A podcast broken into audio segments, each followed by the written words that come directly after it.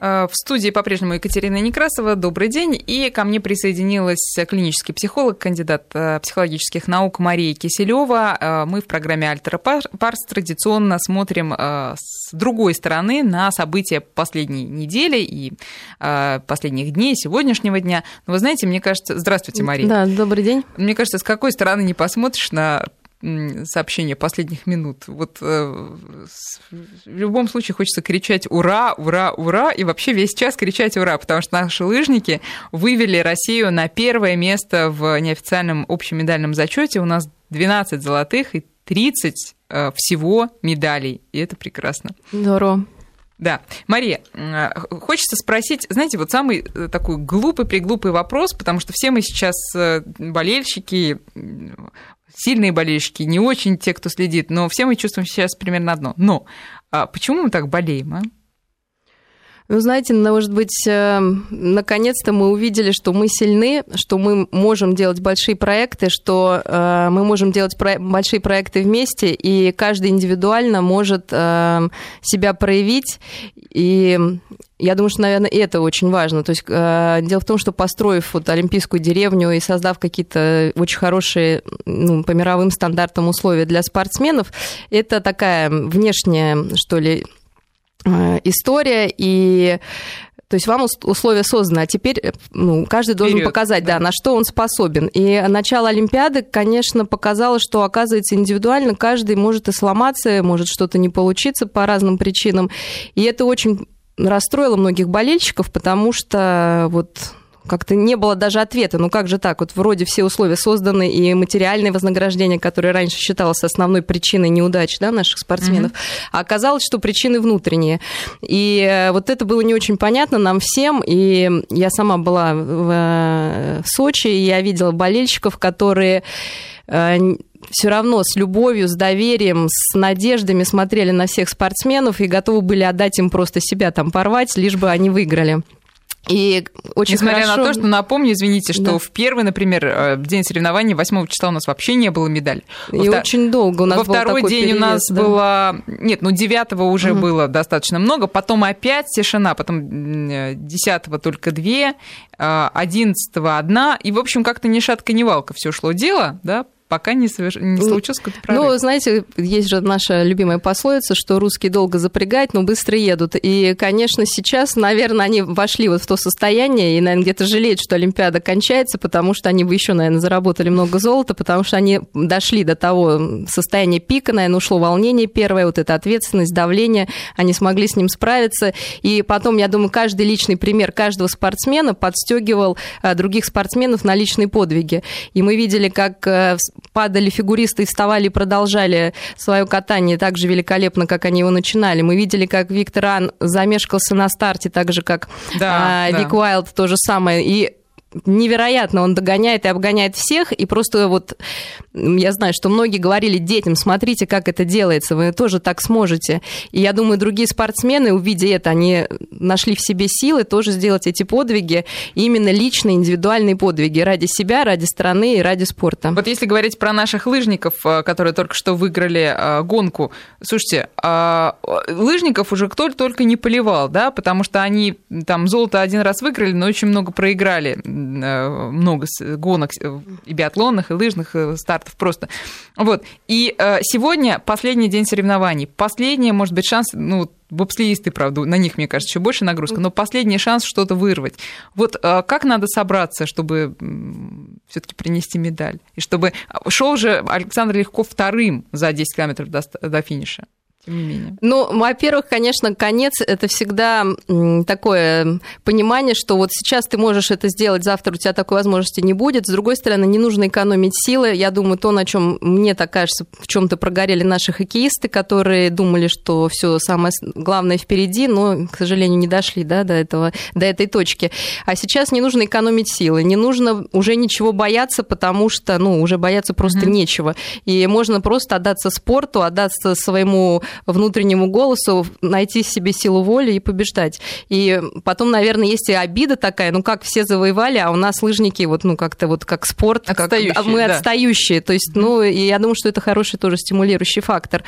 Потом вообще интересно, что вот Олимпиады, вообще жизнь в олимпийском а, вот этом городке, на всех этих стадионах э, и в парках, она, конечно, такая очень искусственная в том плане, что там как-то все, вот знаете, ну, по правилам, э, все очень действительно дружелюбно. В хорошем смысле В хорошем, да, да, да, да, искусственно, потому что в жизни мы не имеем таких вот больших территорий, где ты действительно чувствуешь себя в безопасности, и при этом там контроль, естественно, есть, досмотр, но это все как-то очень мягко и не так, как даже это каждый раз у нас там в аэропорту. Mm-hmm. То есть все организовано так, что понимаешь, что в принципе, можно организовать пространство безопасной, дружной а, жизни, жизни по правилам. По правилам, потому что все спортсмены, хотя они определены, и при том, что они а, соединены общими ценностями и общими правилами, тем не менее, они соревнуются, тем не менее, они с разных стран. И к чему я это говорю? К тому, что совершенно разные люди, представители разных стран, наций могут объединяться и жить по правилам, да, хотя, конечно, есть примеры, когда вроде эти правила нарушаются, но они нарушаются, естественно, как-то это обсуждается и э, делаются выводы.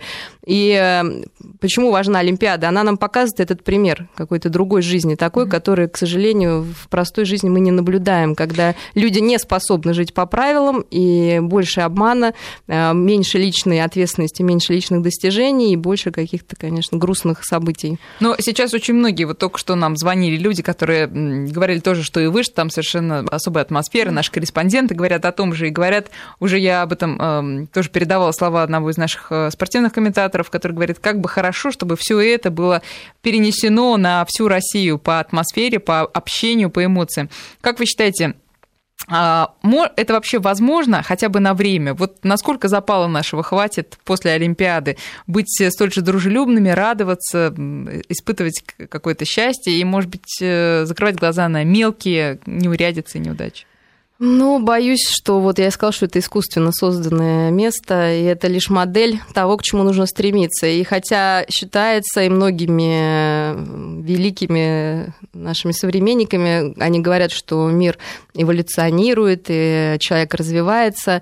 А вы знаете, как психологу, мне кажется, что очень много и деградации, то есть идет какой-то очень разрыв между единицами, наверное, которые действительно в своем развитии личностном эволюционируют, но тем не менее в огромном количестве люди деградируют и опускаются на более животный уровень. И это используется да, в борьбе. Да, вот за примерами далеко борьбе, ходить не да. надо. И вот да. яркий пример, конечно, да, то, что происходит на Украине, и получается какое-то прям расщепленное, да, у нас пространство. То есть в Сочи у нас какой-то идеальный мир и совершенный ад в прямом смысле, э, конечно, происходит в Киеве.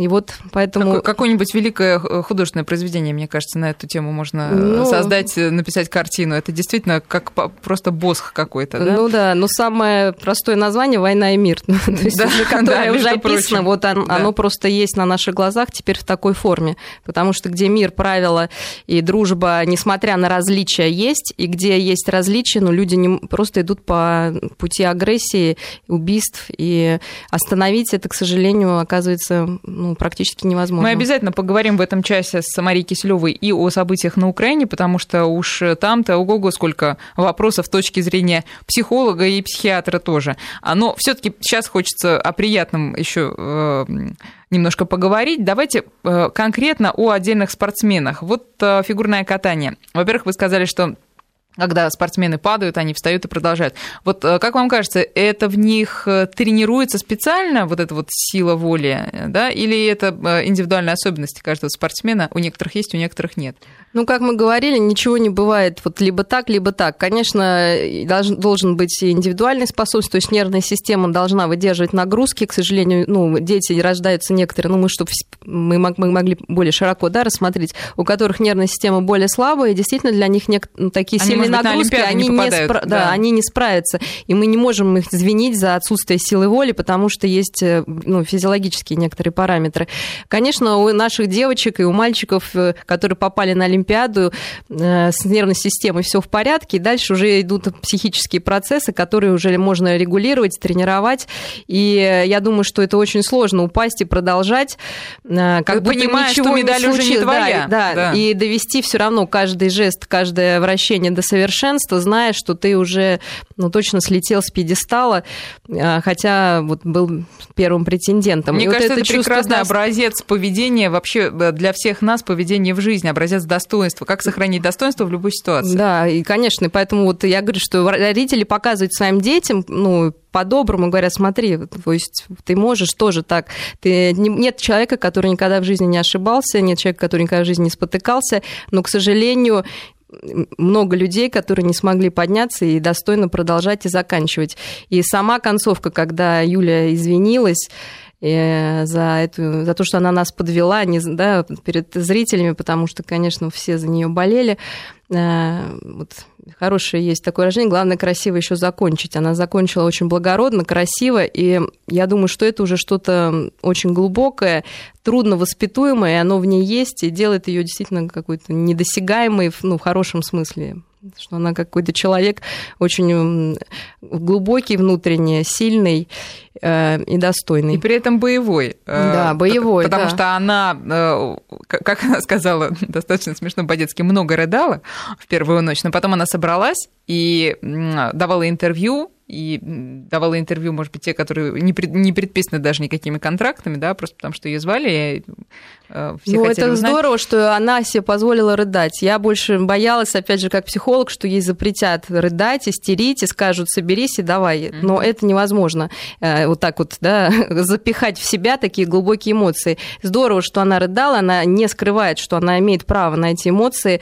Э, главное вовремя собраться и продолжать, потому что если человек себе позволил выразить свои эмоции открыто, то он может продолжать дальше. Если эти эмоции куда-то прячутся внутрь и запихиваются, они просто постепенно начинают человека разрушать, и тогда в какой-то момент он точно не справится с ситуацией, потому что они будут давить на него изнутри. Если посмотреть на этих двух девочек, Аделину Сотникову и Юлию Лепницкую, вот вчера, может быть, кто-то видел э, на телеканале «Россия» интервью, где они сидели рядом. Э, я видела в Фейсбуке фотографию э, их несколько лет назад, где они рядом в каком-то музее стоят. То есть они общаются, и вне катка. Но при этом, когда вчера Аделину Сотникову спросили, кто вы друг другу, она не сказала, что мы подружки. Э, она, ну, мы общаемся, сказала она. Вот э, вообще возможно ли дружба между двумя девочками, которые борются за золото Олимпиады?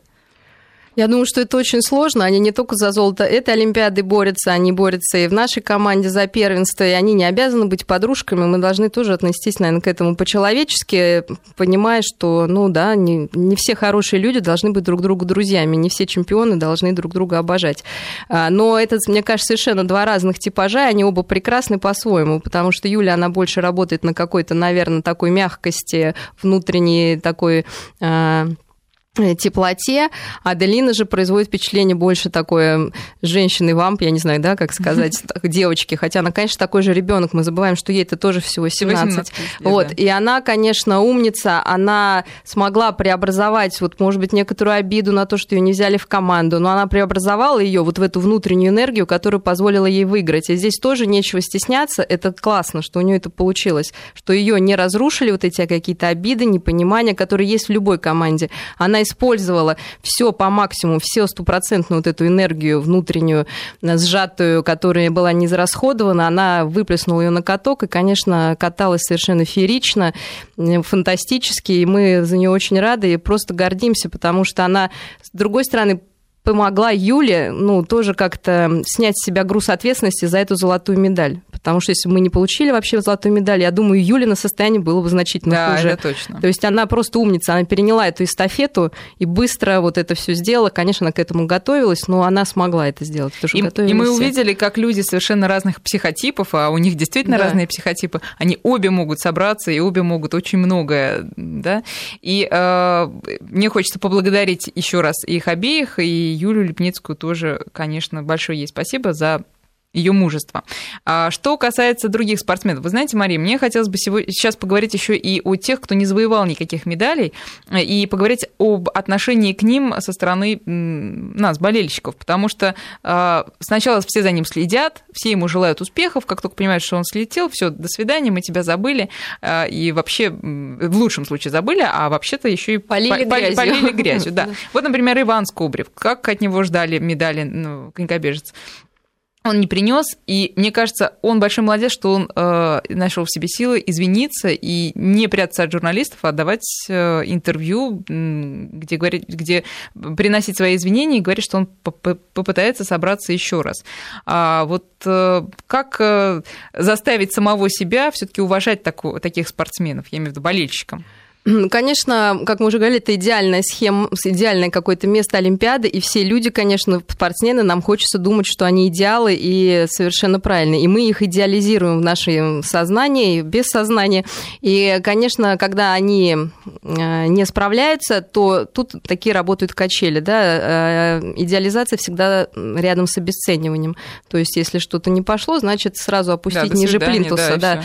Это, ну, такая, к сожалению, психологический такой такое явление, и нужно отдавать себе в этом отчет, что э, они не оправдали ожидания, но мы злимся на них, но это наша злость, и не имеющая, наверное, к ним никакого отношения, это наша внутренняя психическая По крайней жизнь. мере, этим мы им точно не поможем да, мы им бороться точно дальше. не поможем, и нужно найти все силы их поддерживать. Большое разочарование, конечно, принесли и хоккеисты, и не злиться на них, наверное, было тоже невозможно. Просто смотреть, как, да, действительно мужчины сдаются, это очень тяжело, особенно нам, женщинам.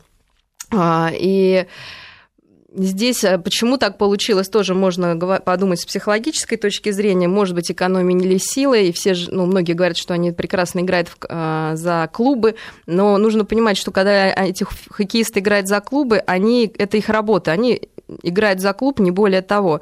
И там нет э, такой психологической нагрузки, которая выпадает, когда ты играешь за свою страну. И, наверное, вот энергию вот этого патриотизма, энергию духа страны они не смогли э, использовать до конца, в то время как финны, они как раз на ней э, выиграли не только у наших, да, но и разгромили американцев 5-0. И Например, на примере Финляндии у них есть такое слово, называется сису, э, которое они считают это своим а, национальным качеством, которым очень гордятся и передают его вот из поколения в поколение. А, прямого перевода нет, но это сочетание таких качеств, как упорство, мужество, воля, целеустремленность и Видимо, финны, конечно, смогли включить именно вот это качество СИСу, хотя, по сути, являлись более, э, менее сильными игроками. И, конечно, вот хотелось бы, чтобы наши мальчики, наши мужчины mm-hmm. тоже себе находили это упорство. Хотя я думаю, что сейчас, наверное, такая, ну, много было бы злости, они, может быть, бы лучше выступили, но уже поздно. То есть какой-то получилась какая-то экономия. Мне вообще, да. на самом деле, вот мне, как, как человеку, мне сложно э, понять тех, кто злится на проигравших, просто потому что, слушайте, они действительно поехали на Олимпиаду, у них было мужество, чтобы выйти на старты. И, э, ну, не повезло только сочувствие и поддержку им можно оказывать, никакой злости, в том числе и хоккеистам. Другое дело, что хоккеистов много, многие э, упрекают, и в том числе ряд журналистов их упрекает в излишней, так сказать, самоуверенности и самовлюбленности, но это уже другой психологический аспект. Угу. Вот. А что касается э, стартов, ну и соревнований, ну как могли, так сыграли. Э, будем надеяться на лучшее в дальнейшем. Да? Хорошо. Э, э я э, забыла объявить наши телефоны. Объявляю телефон СМС-портал. Итак, 495-232-1559 наш телефон. Звоните. Вы можете задать Марии Киселевой свои вопросы и пишите на СМС-портал СМСки 5533 номер и в начале СМС к слову «Вести». Вот из Владимирской области а, пришла смс, я считаю, Олимпиада прошла на ура. А, за некоторыми победами ребят наблюдала со слезами. Жалко, что хоккеисты не победили, но я горжусь нашими победителями и страной. Да, Спасибо большое за сообщение. Действительно сложно с этим спорить. Мы еще к Олимпиаде вернемся, давайте в конце нашей программе. А сейчас, раз уж у нас действительно война и мир, давайте о войне теперь немножко поговорим. А, об Украине Последняя и самая главная новость это то, что Юлия Тимошенко вышла на свободу. А, может быть, уже кто-то видел ее выступление на Майдане. Она прилетела из Харькова в Киев, и первое, что она сделала, это поехала к тому месту, где лежат тела убитых а, как бы их назвать в данной ситуации правильно? Ну, все-таки назову их по-прежнему радикалами, хотя среди них наверняка есть и мирные протестующие, которые просто попались под пули. В общем, к убитым гражданским, так я их назову. В первую очередь она поехала туда, поклонилась им, поцеловала э, в лоб эти, этих, этих людей, потом поехала на Майдан, и там на сцене в инвалидной коляске, а, сидя, значит, обратилась к собравшимся. Вот меня интересует вот такой вопрос. Э, все мы знаем, и Юлия Тимошенко знает прекрасно, кто э, стоял на баррикадах в последние несколько недель. Мирных людей там не было. А в то же время она понимает, что именно благодаря этим людям, радикалам, она вышла на свободу. Это они ее, можно сказать, выпустили, да, они дожали. А, и в то же время она, обращаясь к ним, говорит, что вы герои Украины, благодаря вам э, страну удалось спасти и так далее. Вот на что она рассчитывает, на какую реакцию со стороны нормальных, э, так сказать, э, уравновешенных, адекватных людей? Ведь все все понимают, что она стоит перед боевиками, хотя, может быть, туда пришли уже и как бы просто ее сторонники.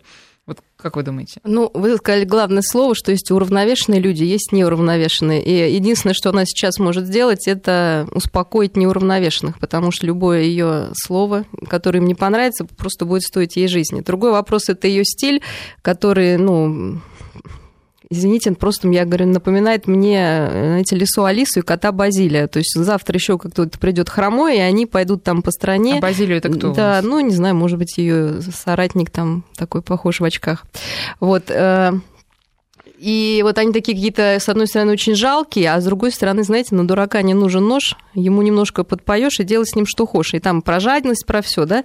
И вот я думаю, сейчас э, вот таким методом она, наверное, сможет справиться с этими воинствующим я не знаю, с армией воинствующих, агрессивно настроенных людей.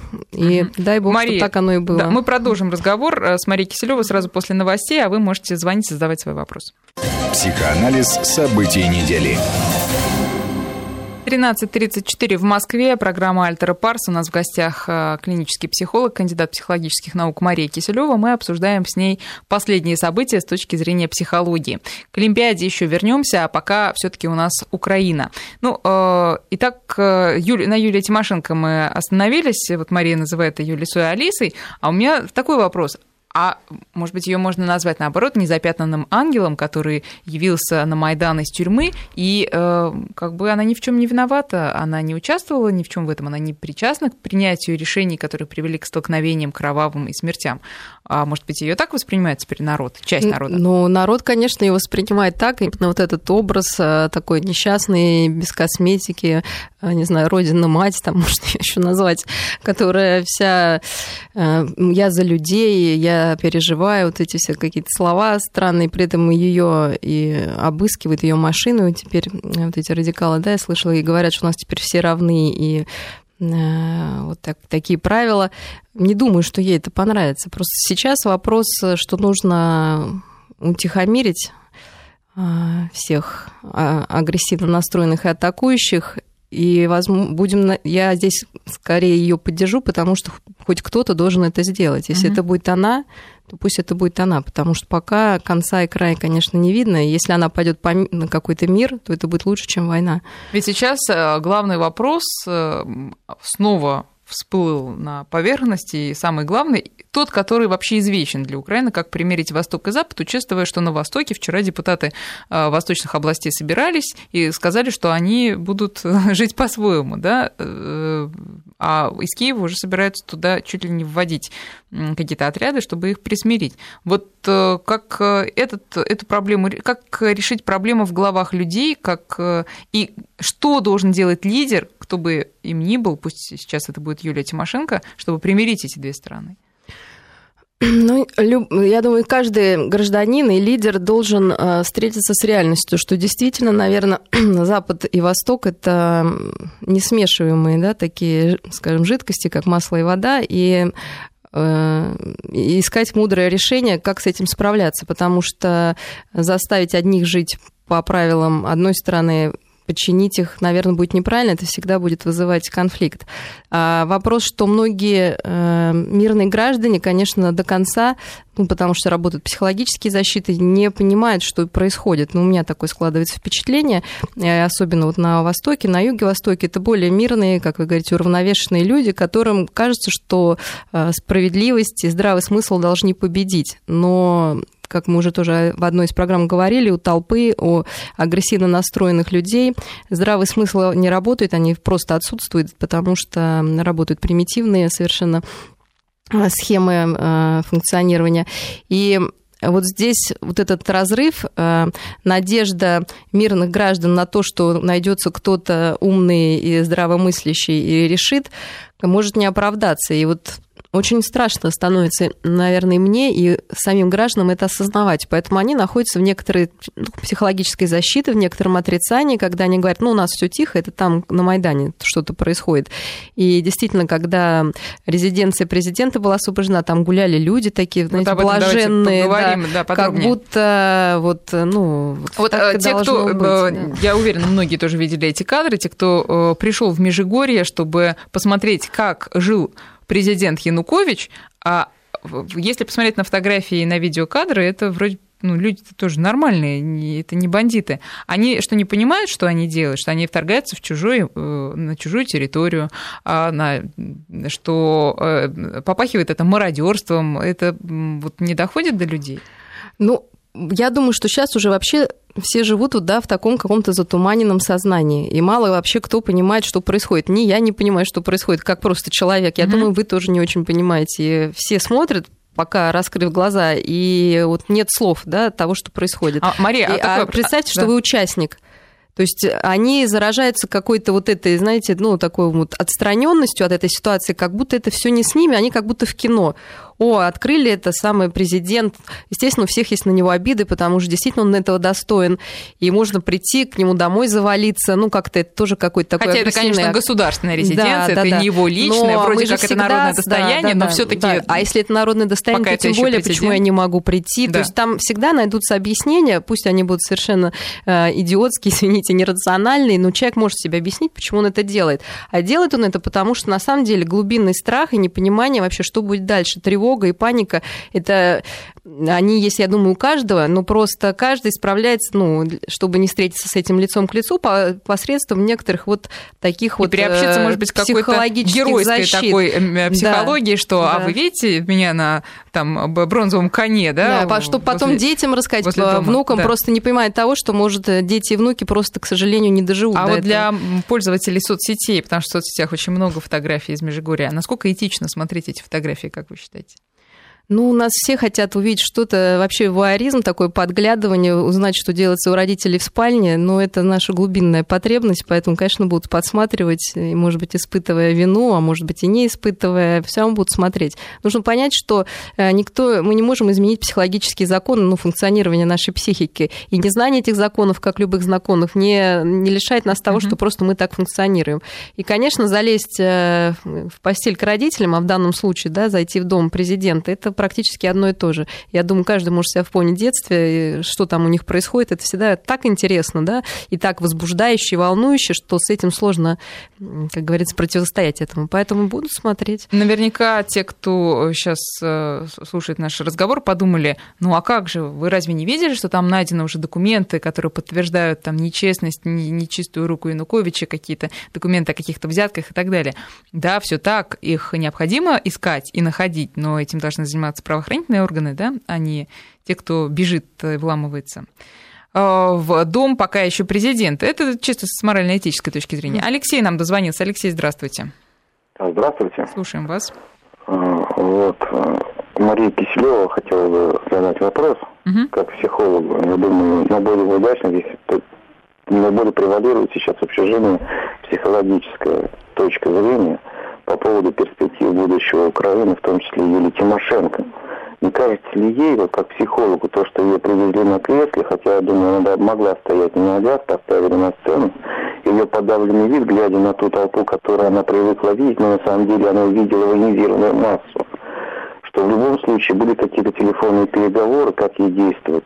и в том числе те напоминания, когда остановили кортеж, что политическая фиаско уже совершилась. В любом случае она получит пост, может быть, ключевого лидера в комиссии по ассоциации с Евросоюзом, но не президента. А нынешней военизированной клике она нужна ввиду того, что в нужный момент она свои голоса в пользу того, Кличко, либо какого-то... Алексей, понятен вас, ваш вопрос, да. просто чтобы побыстрее было. Угу. А как противовес Алексею я могу сказать другое мнение о том, что считается, что радикально настроенные массы на самом деле это э, куклы на веревочках э, той же Юлии Тимошенко, Яценюка, Кличко и всех, кто действительно руководит этим процессом, они выполняют свою роль, и как только их роль будет выполнена, они смотают удочки и опять уйдут в свое подполье. Ну, э, мы уже сами запутались, видите, кто кем руководит, и главное, чтобы не запутались вот эта команда, да, кто из них главный. И я думаю, что действительно, э, я, я естественно, думаю, что все это спланировано, потому что не, не видно, что это не какая-то спонтанная да, реакция. Но вопрос в другом. Э, вопрос в том, что когда-то, во-первых, между ними начнется борьба, потому что их как минимум трое. Еще мы можем желающие, да, да, ну да, там, можно сказать, четверо, но они вроде как вместе, да. Угу. Но а, я просто думаю, что сейчас для Юли это огромный вызов. А, и я думаю, что такая большая амбициозная ее задача а, вот, перехватить эту власть. И, соответственно, конечно, сейчас пойдет на любые зализывания ран вот этих боевиков и целование их трупов и что угодно, лишь бы они поняли, что она своя и не представляет угрозы. При этом я думаю, что она очень хорошо понимает, что если она не оправдает их ожидания. То есть она у них в заложниках, они ее просто разорвут, так же, как разорвали бы Януковича, будь он сейчас у них в руках. Что касается Виктора Януковича, это отдельный предмет для а, психологического рассмотрения и, конечно, очень интересный. Вы видели его вчерашнее выступление по Харьковскому телевидению? Ну, да. А, как вы считаете, в каком он был состоянии? Потому что кто-то видит в нем испуг и страх. Мне так не показалось, просто, может быть, он очень хорошо играет. А, вот в каком вы его нашли состоянии по этим кадрам? Ну, мне нет, показалось, что он очень подавлен и ну, вы знаете, чтобы вообще осознавать, что ты происходит, нужно обладать достаточным количеством большим интеллекта, наверное. Вот, может быть, его счастье, что он не до конца, опять же, понимает, что на его плечах лежит ответственность за развал его страны, которая, естественно, начала разваливаться не когда пришли майдановцы, а значительно раньше. И, а, все вот это недовольство, вот это какая-то игра тонкая, которую он затеял и которая провалилась, и я думаю, что почему он не смог сразу усмирить э, э, восставших, пока это было возможно, потому что внутри есть все-таки чувство вины, человеческое обыкновенное, да, за то, что он много сделал плохого для страны, и вот он растерялся, наверное, и не смог. Продолжим разговор сразу после новостей. Психоанализ событий недели. 13.37 в Москве. Я напоминаю, мы разговариваем с Марией Киселевой, клиническим психологом, обсуждаем, а, как она правильно выразилась, войну и мир. Сначала про Олимпиаду поговорили, и поговорим еще попозже, и про, конечно, события на Украине. Вот на смс-портал, напомню, номер 5533, а, приходит нам сообщение из Краснодарского края. Написали, Янукович присягал не только на Конституции, но и на Евангелие, как православный, но из-за его бездействия теперь и результат. Захватили лавру. Ну, Лавру Киево-Печерскую, насколько я понимаю, э, пока еще не захватили, но действительно приходят какие-то тревожные такие сообщения. Вот Интерфакс сообщает, вооруженные люди окружили э, в субботу вечером Киево-Печерскую лавру и потребовали немедленно передать ее самопровозглашенному Киевскому патриархату. Но, мне кажется, пока все-таки э, внутрь-то не зашли. Итак, Мария, продолжаем про Виктора Януковича разговор. А вы нашли его действительно подавленным и испуганным. Есть какие-то сообщения, что он вроде бы пытался вы, вылететь в Россию, не пытался. А вот как вы считаете, если сейчас у оппозиции все пойдет по плану, Юлия Тимошенко, скажем, станет президентом и так далее, ее э, мстительность, что ли, э, заставит посадить Януковича? Или, или она его сможет отпустить с миром куда-нибудь там? Э, но всегда есть какие-то внутренние у них подводные отношения, я не знаю, может быть, какие-то коммерческие, uh-huh. да, и здесь я не берусь, это фактор мы не можем оценить, но чисто с психологической точки, точки зрения, конечно, она должна его уничтожить, посадить и подвергнуть его тем же издевательствам, которые, э, которым была подвергнута она, то есть по логике психологической это так. Но мы всегда знаем, что на любое э, действие влияет не только да, один да. там психологический фактор, а многие другие. Поэтому посмотрим, как это будет развиваться. Но ее мстительность, ее такая прямолинейность, и, я думаю, требования оппозиции заставят ее, конечно, это сделать. Угу. То есть э, Виктору Януковичу, чтобы остаться целым, вы считаете, можно было бы и, и уехать да, от греха подальше? Ну, э, на самом деле, да, нам, нам сложно об этом судить. Наверное, так. Тогда просто, вопрос просто я думаю, что он потерял поддержку везде. Угу. То есть, естественно, его никогда не поддерживал э, и западные области, да, но сейчас и восточные, и юго-восточные области просто не могут его поддерживать, потому что, извините, но вот, знаете, Скос слил, да, он слил свою страну, он предал вот этих людей, потому что они жили спокойно, надеясь, что он, как, как их представитель, как их имеющий всю власть, решит эту проблему. А сейчас эти люди остались, ну, реально как сироты, потому что кто их будет защищать? И оказывается, что, что они должны сами брать оружие и защищать. Как, как это? Я думаю, что это на самом деле для людей это настолько страшно, что они даже пока не готовы в это верить. То есть они живут и говорят, это не у нас, это не с нами, там что-то происходит. Но на самом деле они остались сиротами, их сейчас никто не защищает. И они хотят уже, чтобы, не знаю, хоть кто-то пришел и взялся за них, да, взял, взял на себя ответственность за их жизнь. И поэтому здесь мы должны э, вот говорить, да, как ну, многие спрашивают, а что делать простым мирным жителям? Дело в том, что хотелось бы, конечно, сказать, не нужно паниковать, да, вот все будет хорошо, но мы не можем это сказать. Мы единственное, что мы можем сказать, воспринимайте реальность такая, какова она есть. Сейчас ваша власть в вашей стране захвачена, и они могут прийти к вам. Какой вы выбор сделаете, это ваше дело, но вы должны осознавать всю серьезность положения, что это уже не игра, это не просто какой-то э, войнушка на Майдане. То есть это распространяется по стране, и это страшно. То есть нам со стороны как-то, может быть, это даже более страшно, потому что мы видим какое-то вот это ну, сверху, движение со ли, стороны да? сверху. Да а они хотят еще верить. Ну а как же... вести себя в таком случае простым людям? На самом деле, мне кажется, им продолжать жить своей жизнью. Ну, нужно продолжать жить своей жизнью, но тем не менее выделять, вот, за, заставлять тех лидеров, которых они выбрали, на местах хотя бы, э, ну, защищать их права. Но для начала нужно определиться сами, что они хотят, да, чтобы потом не было мучительно больно. Хотите, то есть каждый должен сделать свой внутренний выбор, как это должно быть. Кто-то может действительно пойти тоже и защищать, почему нет? Это не призыв к какой-то гражданской войне, это просто призыв к реальности, что они могут оказаться в том положении, которое они себе вообще не планировали. Угу. И сказав, что так получилось, но у вас есть время, у вас было время думать, как с этим справляться. Ну, а что касается Виктора Януковича и э, многих тех глав э, областей или, или там мэров восточных городов, э, как им сейчас достойно уйти? Ну, возьмем Януковича, для которого эта проблема сейчас э, острее всего стоит. Вот есть у него возможность сейчас сохранить все-таки достоинство? Это что остатки? значит уйти? Пока что он президент, он должен продолжать, ну, по-моему, бороться Хорошо, за свою достойно страну. вести себя. Да, как, да, как я считаю, что этих людей выбрали э, легитимно э, народ, э, большая его часть. Значит, вы должны защищать интересы этой большей части обратитесь, давайте пересмотрим, как поменялся этот интерес, что сейчас хотят люди. Вступайте в диалог. Вот именно им не нужно паниковать и делать какие-то вот эти движения. Если ты президент, отвечай.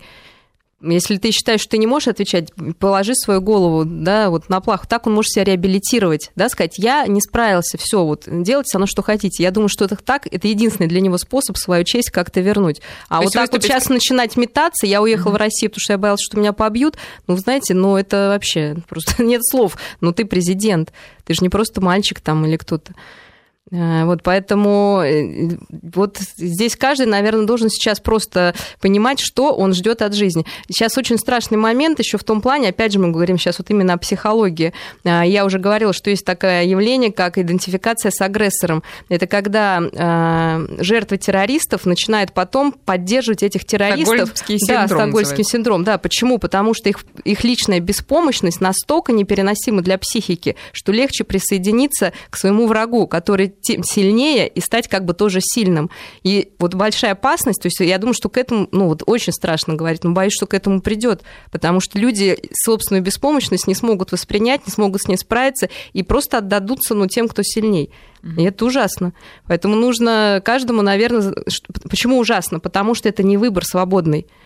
Это просто безвыходная вот такая история для психики, потому что психика наша не имеет тоже ну, определенный да, Запас прочности. Запас прочности, и мы это увидели на Олимпиаде. Это нельзя так сказать, возьми, сделай, у тебя сила воли. Но можно все говорить, но у нее есть запас прочности. Она ломается, и как бы мы не можем делать то, что нам хотелось бы. Виктор дозвонился до нас и долго очень ждал. Виктор, здравствуйте. Здравствуйте. А вот у меня, я так коротенько, мнение и вопрос. Вот мне кажется, что страна типа Украины не может существовать при таких э, больших ценах на энергоносители, и будь там Янукович, Тимошенко, кто угодно, все это все равно привело к такому же концу. А вот у меня такой вопрос. Вам не кажется, что Юлия Тимошенко все это делает не для того, чтобы помочь людям из страны, как она все время говорит. У нее была возможность ранее помочь, она ничего не сделала. А мне кажется, что весь этот переворот был затеян под Юлю. Ей никак не удавалось выйти. Она вот как бы кто-то договорился там с Кличко и с подобными, чтобы совершить этот переворот для Юли. А сейчас она просидит там какое-то время. Люди поймут, что она ничего не может сделать. И то же самое также будет учить, ждет Юлю, как вот и Спасибо, Виктор, президента. за вопрос, понятно. Ну, мы уже говорили, что, конечно, там много спланированных акций, и, конечно, Юля воспользовалась ли она этой ситуацией, чтобы выйти, или а, сама ее создала, мы никогда об этом не узнаем, но мы должны понимать, что она в любом случае в настоящий момент будет ее использовать, чтобы как-то э, добиться до власти и опять получить э, эту власть. Хотя, по идее, могла бы тоже отказаться, поняв, что, ну, просто жить спокойной жизнью, как другие женщины живут, да, ну, это человек-борец, она, значит, будет бороться. Что говорить, как Украине жить без энергоносителей? Есть огромное количество стран без энергоносителей. Если каждый готов работать на свою страну и взять на себя ответственность за, на своем рабочем месте, я думаю, что можно справиться и без них. Тем более, что они получают по льготной цене из России газ, а другие по рыночной. Ну что, у нас, э, в принципе, время уже подходит к концу, а хотелось бы закончить все-таки, друзья, вы знаете, на э, позитивной ноте. И давайте снова вернемся к Олимпиаде. Я напомню, что благодаря нашим лыжникам у нас 12 золотых и медалей и 32 всего, и мы вышли на первое место по э, золотому и по общемедальному зачету на этой Олимпиаде это очень здорово, это очень воодушевляет. И вот э, хочу спросить у Марии, э, как вы думаете, в глобальном смысле, в смысле политическом, идеологическом, вот насколько эта Олимпиада нам поможет в мире вообще? А, ну, э, всегда можно, как любой родитель в воспитании детей, как вообще в любой системе, есть такой навык дать и есть навык взять. То есть сейчас эта Олимпиада дала, может дать нам очень многое. Она дала, показала нам, что мы можем построить, неважно уже, сейчас это даже неважно, какой ценой и как, потому что многое строится, да, немножко не той ценой, которой хотелось бы, но это сделано. А, люди, которые там работали, наш главный человеческий потенциал, они прекрасны, они продержались все это время, они улыбались, они не допускали ну, минимум ошибок. Наши спортсмены показали, что мы можем, что у нас есть сила, у нас есть дух, у нас есть воля. Болельщики показали сплоченность, они кричали, радовались, и, э, так, как вот, наверное, никогда. Ну, это говорят многие спортсмены. Не на всех Олимпиадах, даже если это, так поддерживают спортсменов именно той страны, в которой она происходит. Э, то есть мы показали, что у нас есть главный ресурс, это человеческий ресурс. Э, готовы ли мы сами э, принять это и отнестись к этому вот по-честному, да, без обесценивания, потому что многие даже сейчас вот уже видят, что все получилось, и даже спортсмены завоевали, и Олимпиады, они ищут. Уже на которых уже надежды ну, уже же, было, да. это же половина медалей не наши завоевали, да, и мы начинаем сами себя обесценивать, как будто это не наши. Я вспоминаю неделю назад, буквально у нас тоже был э, интерактив со слушателями, и все говорили, почему же они так плохо выступают, опять они ничего не оправдали, опять мы там на... да, плетемся да. в хвосте. Слушай, все изменилось. Да, сейчас сейчас уже все сделали, но эти же люди, они найдут к чему. Сейчас они вспомнят еще какие-то вещи, да. То есть наша основная задача – это не обесценивать себя, потому что в данный момент мы не обесцениваем Олимпиаду этих спортсменов, мы обесцениваем себя, мы не видим себе хорошее, мы не видим себе а, возможности индивидуально, чтобы ну, расти и развиваться. А, конечно, многие родители, я думаю, которые смотрели с детьми, сейчас отдадут детей в школы в спортивные. Пусть это не будут там чемпионы, хотя, наверное, из многих кто-то ну, будет отбор, там и найдутся дети дети. Я просто сейчас такой повальный интерес к спорту, дети умоляют отдать их в кружки, в секции и готовы преодолевать себя, потому что очень часто дети идут, а потом понимают, что ну, это тяжело в какой-то момент, mm-hmm. и уже начинают отходить. А теперь э, на примере наших спортсменов, они видят, что если ты что-то делаешь, и это очень важно внушить детям, что твои действия могут иметь результат, и от тебя зависит очень много. Как ты будешь работать, так ты будешь и получать в спорте или просто в жизни, что ты не просто внешняя человеческая оболочка, да, как вот мы говорили, конкурсы красоты, что у тебя есть большой внутренний потенциал э, и для внутреннего развития личностного, и для физического, и для прочего, прочего, прочего. Поэтому нужно уметь воспользоваться этим, э, принять это с любовью, благодарностью и хранить в себе. И в сложные моменты обращаться к этому. К этим, э, к этим приятным моментам, да, да. да что Спасибо большое, было. Мария. Мария Киселева у нас была сегодня в гостях. И благодарю всех за участие в этой программе.